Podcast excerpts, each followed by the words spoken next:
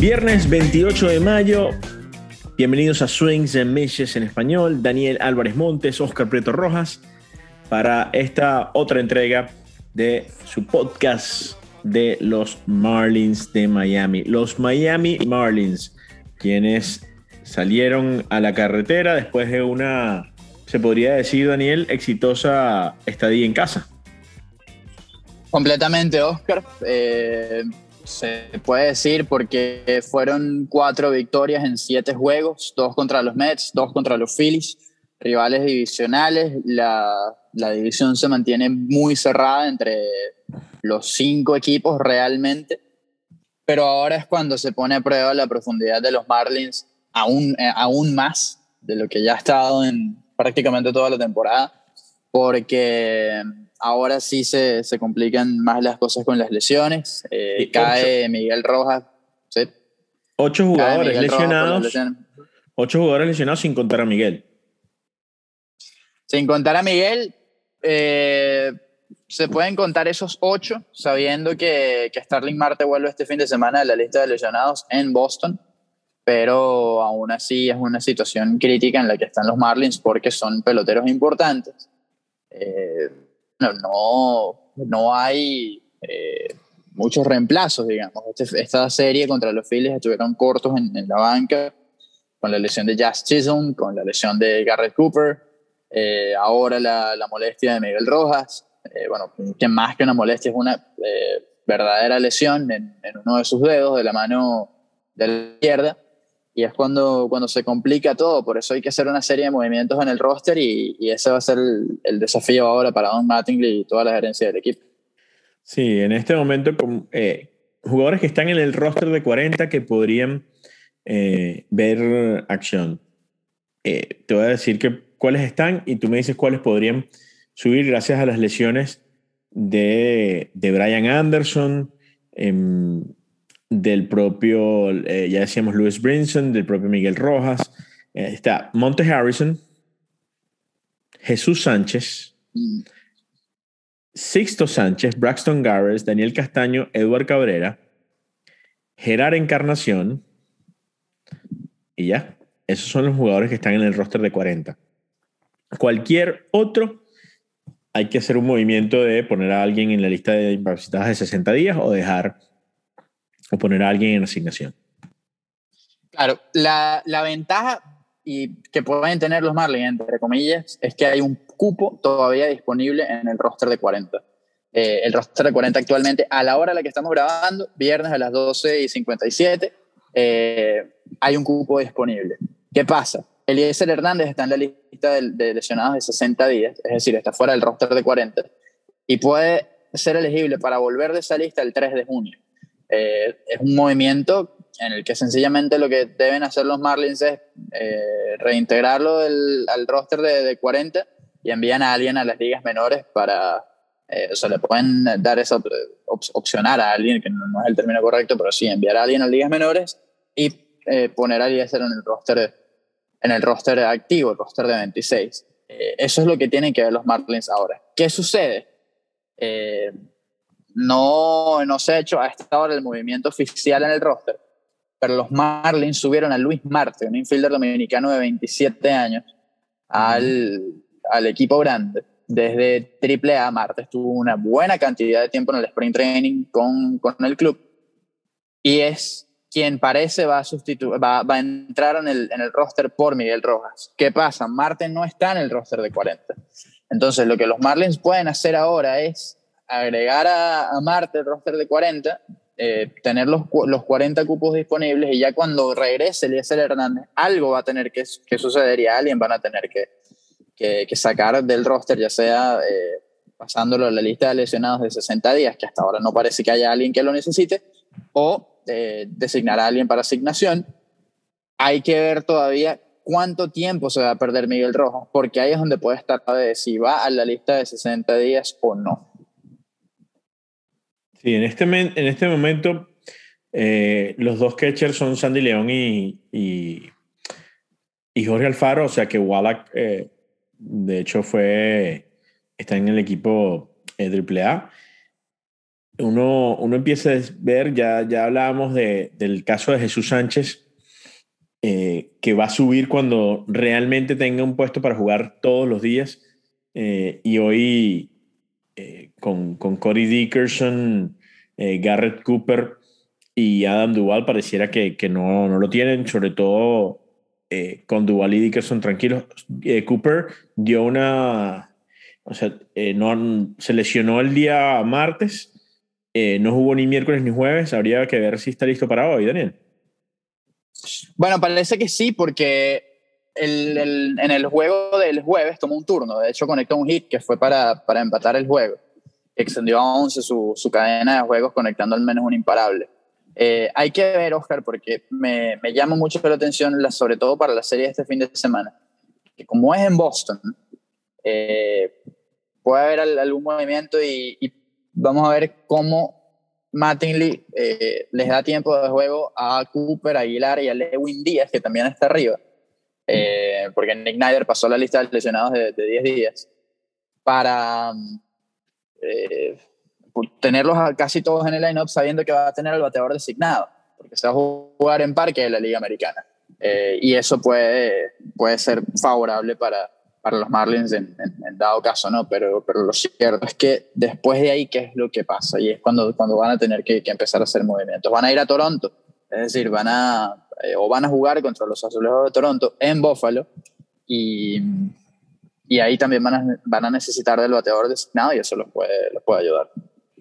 Sí, contarle que no le pase como le pasó el otro día a Filadelfia, que no, eh, llegaron un momento a, salir con, con los 10 y no tenían a más nadie. Todos los que estaban en el banco estaban tocados. Incluso eh, Bryce Harper tomó un turno eh, lesionado y de hecho después de ahí fue a la lista de incapacitados. Eh, en ese, y de hecho, no sé si leíste las, las declaraciones de, de Joe Girardi, Girardi. Que, sí, que, que, fueron aquí en Miami donde dijo que no van a dar más, uh, más updates de, de, lo que pasa con el equipo y las, y las lesiones porque, porque es, es, como darle información al rival, ¿no? Sí, es decisión de, lo, lo dijo Girardi, que es, bueno, es decisión, decisión del manager, porque eh, Girardi reconoció que, mintió, que ocultó información al no decir nada sobre el estado de salud de Harper por, ventaja, decía que era por ventaja competitiva, ¿no? Y ayer en, en Miami llama la atención porque Girardi dice, eh, o, le preguntan por qué Gene Segura, después de haber entrado como emergente para batear, en el puesto del pitcher no se quedó jugando la segunda base, sino que salió Segura y entró Nick Mayton a, jugar por él. Y Girardi dijo, eh, simplemente fue una del manager y son mis decisiones y yo no tengo que hablar de eso. No esperen que yo dé alguna actualización sobre eso, porque lo vamos a manejar así, como una decisión del manager. Eh, y después puso el ejemplo y dijo, bueno, es como si ustedes, los periodistas, le tuvieron que dar una, una información o, le tuvieran que explicar al reportero rival cómo hacen algo o cómo no lo hacen. Es más o menos la misma situación. Y bueno, lo Matt Gelb de The Athletic es, bueno, sencillamente no esperen más actualizaciones de los Phillies porque pues, con esto que acaba de decir Girardi, eh, no, nos, no nos van a dar más información. No me gusta la manera en la que, en la que yo lo he manejado, pero bueno, se le respeto. Em, quiero hablar un poco sobre el abridor de los Marlins Potit, porque... Em, Cody Potit. Cody Potit, porque bueno, ha hecho ya un par de salidas, Em, pareciera que, puede estar, estarse quedando mientras siguen los problemas con los brazos de, los Marlins, sobre todo eh, porque ahorita básicamente los, tres inamovibles son Sandy, Trevor y Pablo, con, con, muchas... No, nunca se ha tenido un quinto abridor después de la, la lesión de, de, de Eliezer eh, y, con, con Nick Snyder también lesionado. Sí, se probó con Castano, se probó con Nyder, ninguno de los dos ha podido mantenerse en la, en la rotación. Eh, Cody Potit fue, digamos que, una última opción porque no se esperaba mucho de, de Cody Potit, por no decir que no esperaban prácticamente nada. Y la verdad es que ha hecho un trabajo estelar realmente. las actuaciones de Potita han sido muy buenas. Eh, quizás sin mostrar demasiado. Tú lo viste, Oscar, el, domingo en su última actuación contra los Mets y, fue una actuación muy sólida. Y la clave para, para Potita ha sido el comando de, su recta, cómo puede ponerse por, eh, por encima de los bateadores en el conteo eh, y luego jugar con sus lanzamientos quebrados y el cambio de, velocidad. Esa ha sido una clave para Potit, sobre todo con la ubicación de esos picheos. Eh, no es un brazo poderoso, como, como lo puede ser Sandy Alcántara, como lo puede ser Trevor Rogers o Sixto Sánchez, eh, depende mucho de la ubicación, del control, y eso es lo que ha hecho Kobe Potito hasta ahora, y la verdad es que ha dejado gratamente sorprendidos a propios y extraños. Eso es importante para, para un lanzador. Ahora, em, otra de las cosas, el bullpen, eh, lo, ¿cómo lo viste esta, en, esta, en esta serie en casa? Porque, bueno, Jimmy García salvó el miércoles, pero perdió el día jueves. Eh, venía, de hecho, eh, su segundo día consecutivo lanzando, 16 picheos el miércoles, 19 el, el día jueves. Eh, vimos a, a, Dylan Floro con una salida larga también el, el día jueves de 27 picheos. Eh, recordemos que ese un día donde, donde lanzaron todos, ¿no? Em, todos. Que, que básicamente te, contra, los, contra los Mets. Sí, que te, casi que te quedaste, se, quedó, se quedaron el, eh, sin, sin brazos ese día el equipo de los, de los Marlins. Sí, el día que Adam Simber tuvo que tomar un turno, de hecho, eh, y, casi estuvo a, nada realmente de ganar el juego, porque dio tremenda, dio tremenda línea al, right field, eh, un, swing muy bueno, pero lastimosamente para los Marlins de frente al, al, jardinero derecho Cameron Maven el, el bullpen estuvo muy bien, especialmente después de, de, esa, de ese juego del viernes, uno decía, bueno, ahora es cuando se puede caer el bullpen porque han usado a todos y, vienen con, con, con, fatiga, porque fue, una, fue un juego desgastante. Pero una clave para que todo saliera bien fueron las actuaciones de los abridores después de ese, después, después de ese juego. Pablo López lanzó 14 innings, 7 eh, innings el sábado, porque Cody Potil lanzó 7 el, el, domingo, porque Trevor Rogers lanzó más de 6 innings el lunes. Sandy Alcántara también tuvo un trabajo sólido de 8 episodios el martes. Eh, el miércoles también hubo eh, buenas actuaciones del el, picheo, aunque fue un día de, bullpen, pero el juego estuvo realmente muy cerrado y el jueves lo mismo con Pablo López, que pudo darle varios innings. Y ahí estuvo la clave para que el bullpen no tuviera tanto y pudiera eh, seguir siendo efectivo, porque decía Mattingly que el, el, domingo había muchos jugadores que no iban, muchos relevistas que no iban a estar disponibles y eso iba a complicar todo para la, la semana. Entonces, el éxito del bullpen eh, va solamente porque tienen, tienen talento y han hecho un buen trabajo toda la temporada, sino por cómo los, los abridores pudieron ir largo en, en, los juegos, que eso era lo que pedían a gritos el cuerpo técnico. Por otro lado, a pesar de que el, el averaje de, de Anduval eh, está en 210, su, su slugging eh, ya en 420 y por supuesto le está dando un 13.9 de, de, porcentaje de barrel, eh, la velocidad de salida en 92.2. Em, uno, uno empieza a ver que, bueno, que Duval es ese, es ese pelotero donde, que, que ofensivamente es el que necesita y que va a ayudar a, a los Marlins. Con dos outs, corredores en posición anotadora, Duval ha hecho buen trabajo eh, a lo largo de su carrera. Eh, esto incluye Venezuela, esto incluye Estados Unidos, esto incluye ligas menores, eh, o sea, en grandes ligas, o sea, Estados Unidos en, esos niveles. ha sido un pelotero así de racha. Nunca ha sido de, mantener realmente un alto promedio de Adam Duval, pero el poder siempre está ahí, porque es verdaderamente un slugger y, y, y eso lo que ha mostrado es una fuerza en ese line-up de, de, los Marlins. En el outfield ha estado muy bien también. Es uno de los líderes en, en asistencias. Eh, con todo y que no está jugando eh, quizás todos los días, porque lo, lo, lo, le da descanso Mattingly en algunos juegos con, con, Garrett Cooper, que lo va alternando. pero Duval es un outfield eh, con mucho talento, con alce, con muy buen brazo y puede ser muy efectivo tanto en el izquierdo como en el derecho. En el derecho es donde más ha estado jugando este año y Mattingly decía ayer eh, o antes de ayer que ha estado muy contento con su trabajo en el right field sabiendo que no, no, no había jugado en, ese, en esa posición anteriormente y, y se ha visto natural, ¿no? Entonces eh, es importante que lo mantengan sano todo el año porque puede aportarle a los Marlins más allá de, la ofensiva, eh, lo puede hacer con, con, su guante, con su brazo también. Por otro lado, Jesús Aguilar, el líder en cuadrangulares del, del equipo, eh, normalmente está matando la recta, siete cuadrangulares de los nueve son antes picheos en, en recta. Eh, ¿cómo, lo, ¿Cómo lo viste esta, esta semana? Porque recordemos que su problema había sido en casa.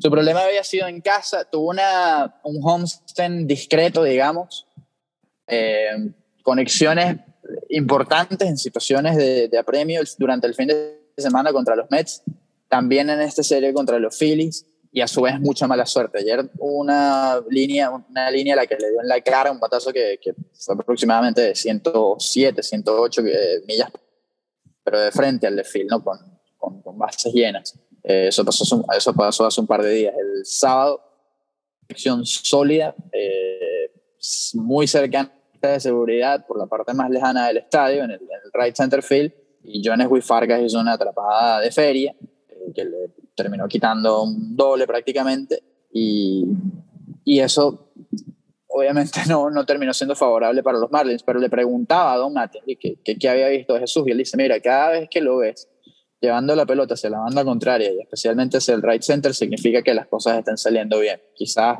eh, había entrado en un slump como el, del, de la segunda, tercera semana de campeonato, pero pudo salir de ahí con esas conexiones y bueno, resaltando aquella atrapada de, de Jones Wifargas. Pero, pero sí, ahora viene la carretera, una serie larga, eh, un, un, road trip largo en estadios favorables para los bateadores, como el Fenway Park, como el estadio de Buffalo, en, de la sucursal triple A de los, de los Azulejos, que ahora ya sale de Florida y vuelven a, Nueva, a Nueva York. Y por último, en, en PNC Park de Pittsburgh. Eh, él ha estado muy bien en la carretera son estadios favorables para los bateadores, eh, así que puede ser una, pueden ser unos buenos días para el primera base de Maracay. Bueno, se jugó en, Marlins Park. De hecho, el, domingo eh, fue un, que tuvimos la oportunidad de estar en el estadio. Eh, posiblemente la mejor la mejor entrada para, sí, para, para, este año. Y bueno, se, se confirmó lo que comentábamos en el último podcast, que era que, que la próxima, el próximo homestand es que ya la gente va a poder ir al 100% primero, a partir del primero de julio. Esa serie, perdón, el próximo homestand no. A partir del primero de julio, que es la serie con los uh, Dodgers.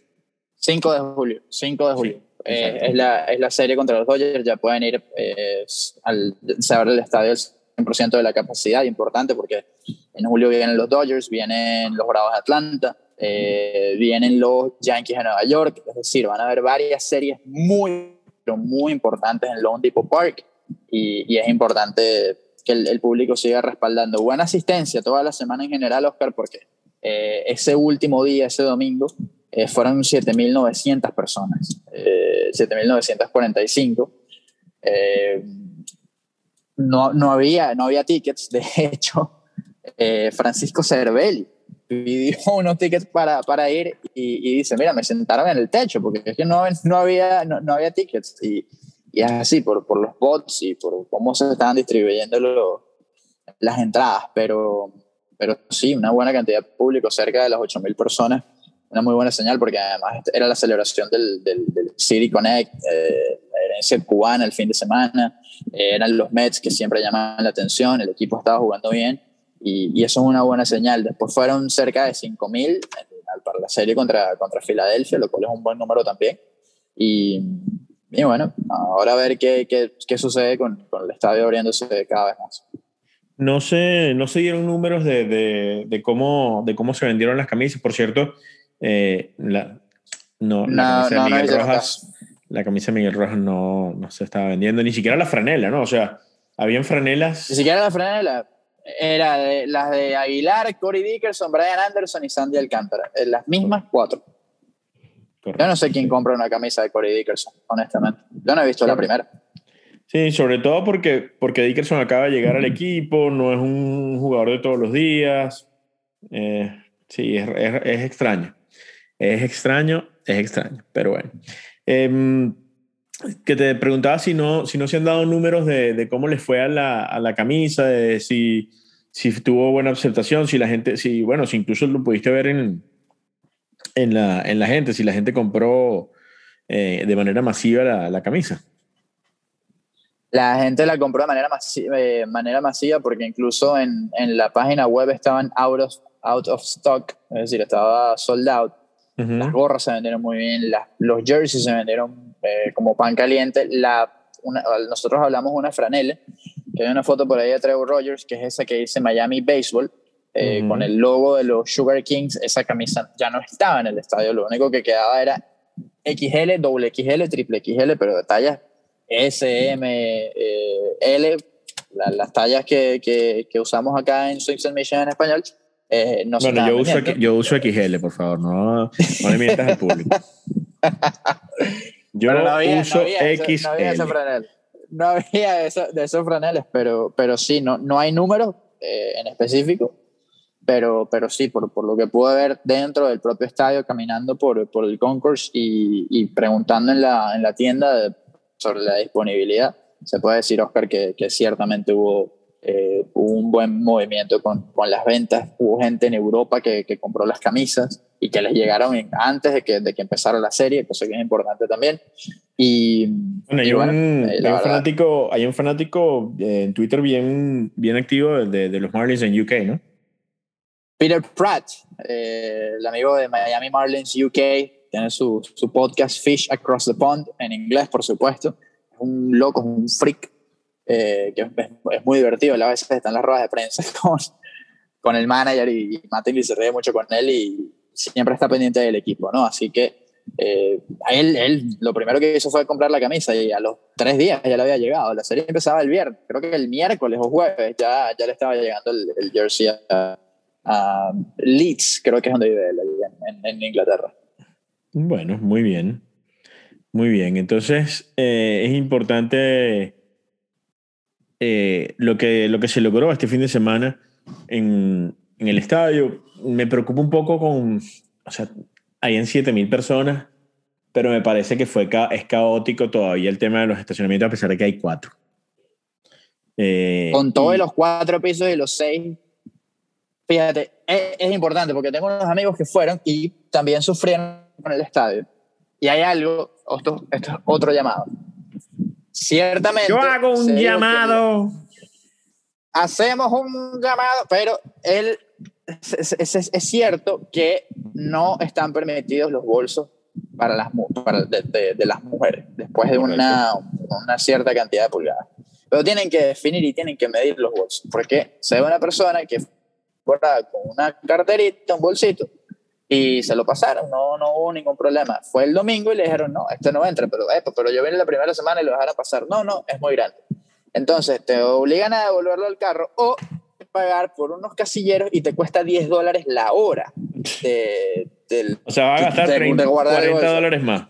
O sea, va a gastar 40 dólares más sin previo aviso. Ahí eso no está muy bien, eso no está para nada eso bien, no bien, y no pueden permitir eso, no pueden permitir eso, al menos avisen. Ese es el, el, el único tema. Bueno, entonces, cosas que tienen que estar pendientes.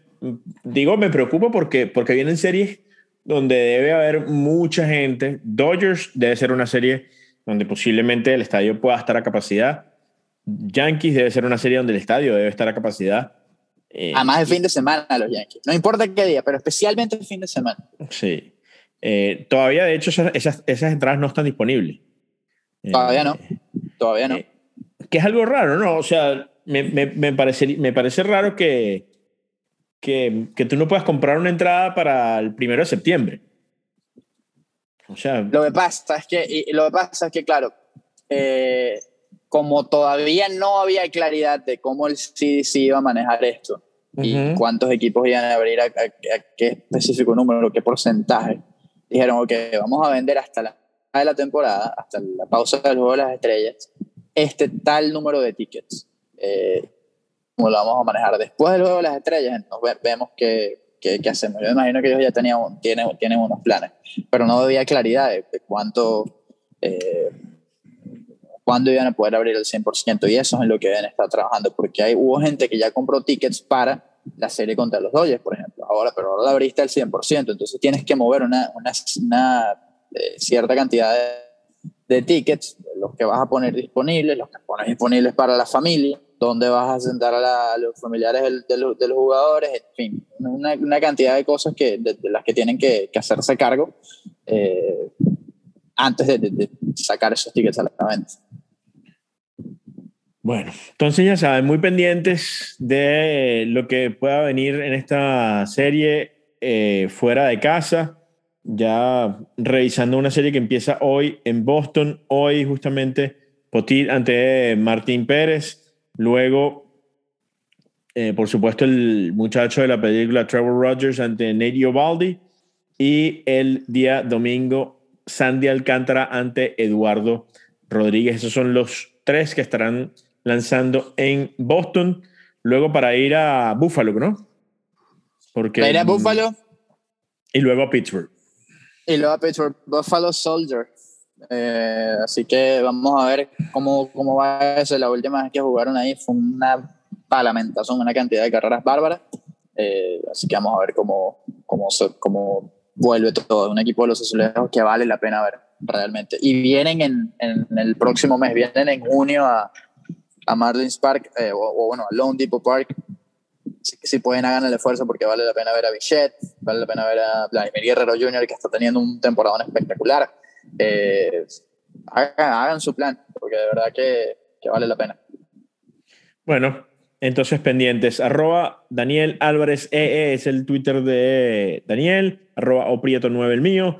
Pendientes de las, eh, de las cuentas personales y por supuesto arroba Swings que por cierto, Entiendo que hoy van a hacer un anuncio en su podcast. Vamos a ver qué anuncio. A esta hora no, no hemos sabido no ni podemos decir nada. Así que bueno, vamos a ver qué es lo que pasa. Yo, yo, no, yo, no, sé nada. Vamos a ver qué, qué, se trae Jeremy, qué se trae Jeremy Craig entre manos. Nos vemos la semana que viene, señor Preto. Seguro, Daniel. Saludos.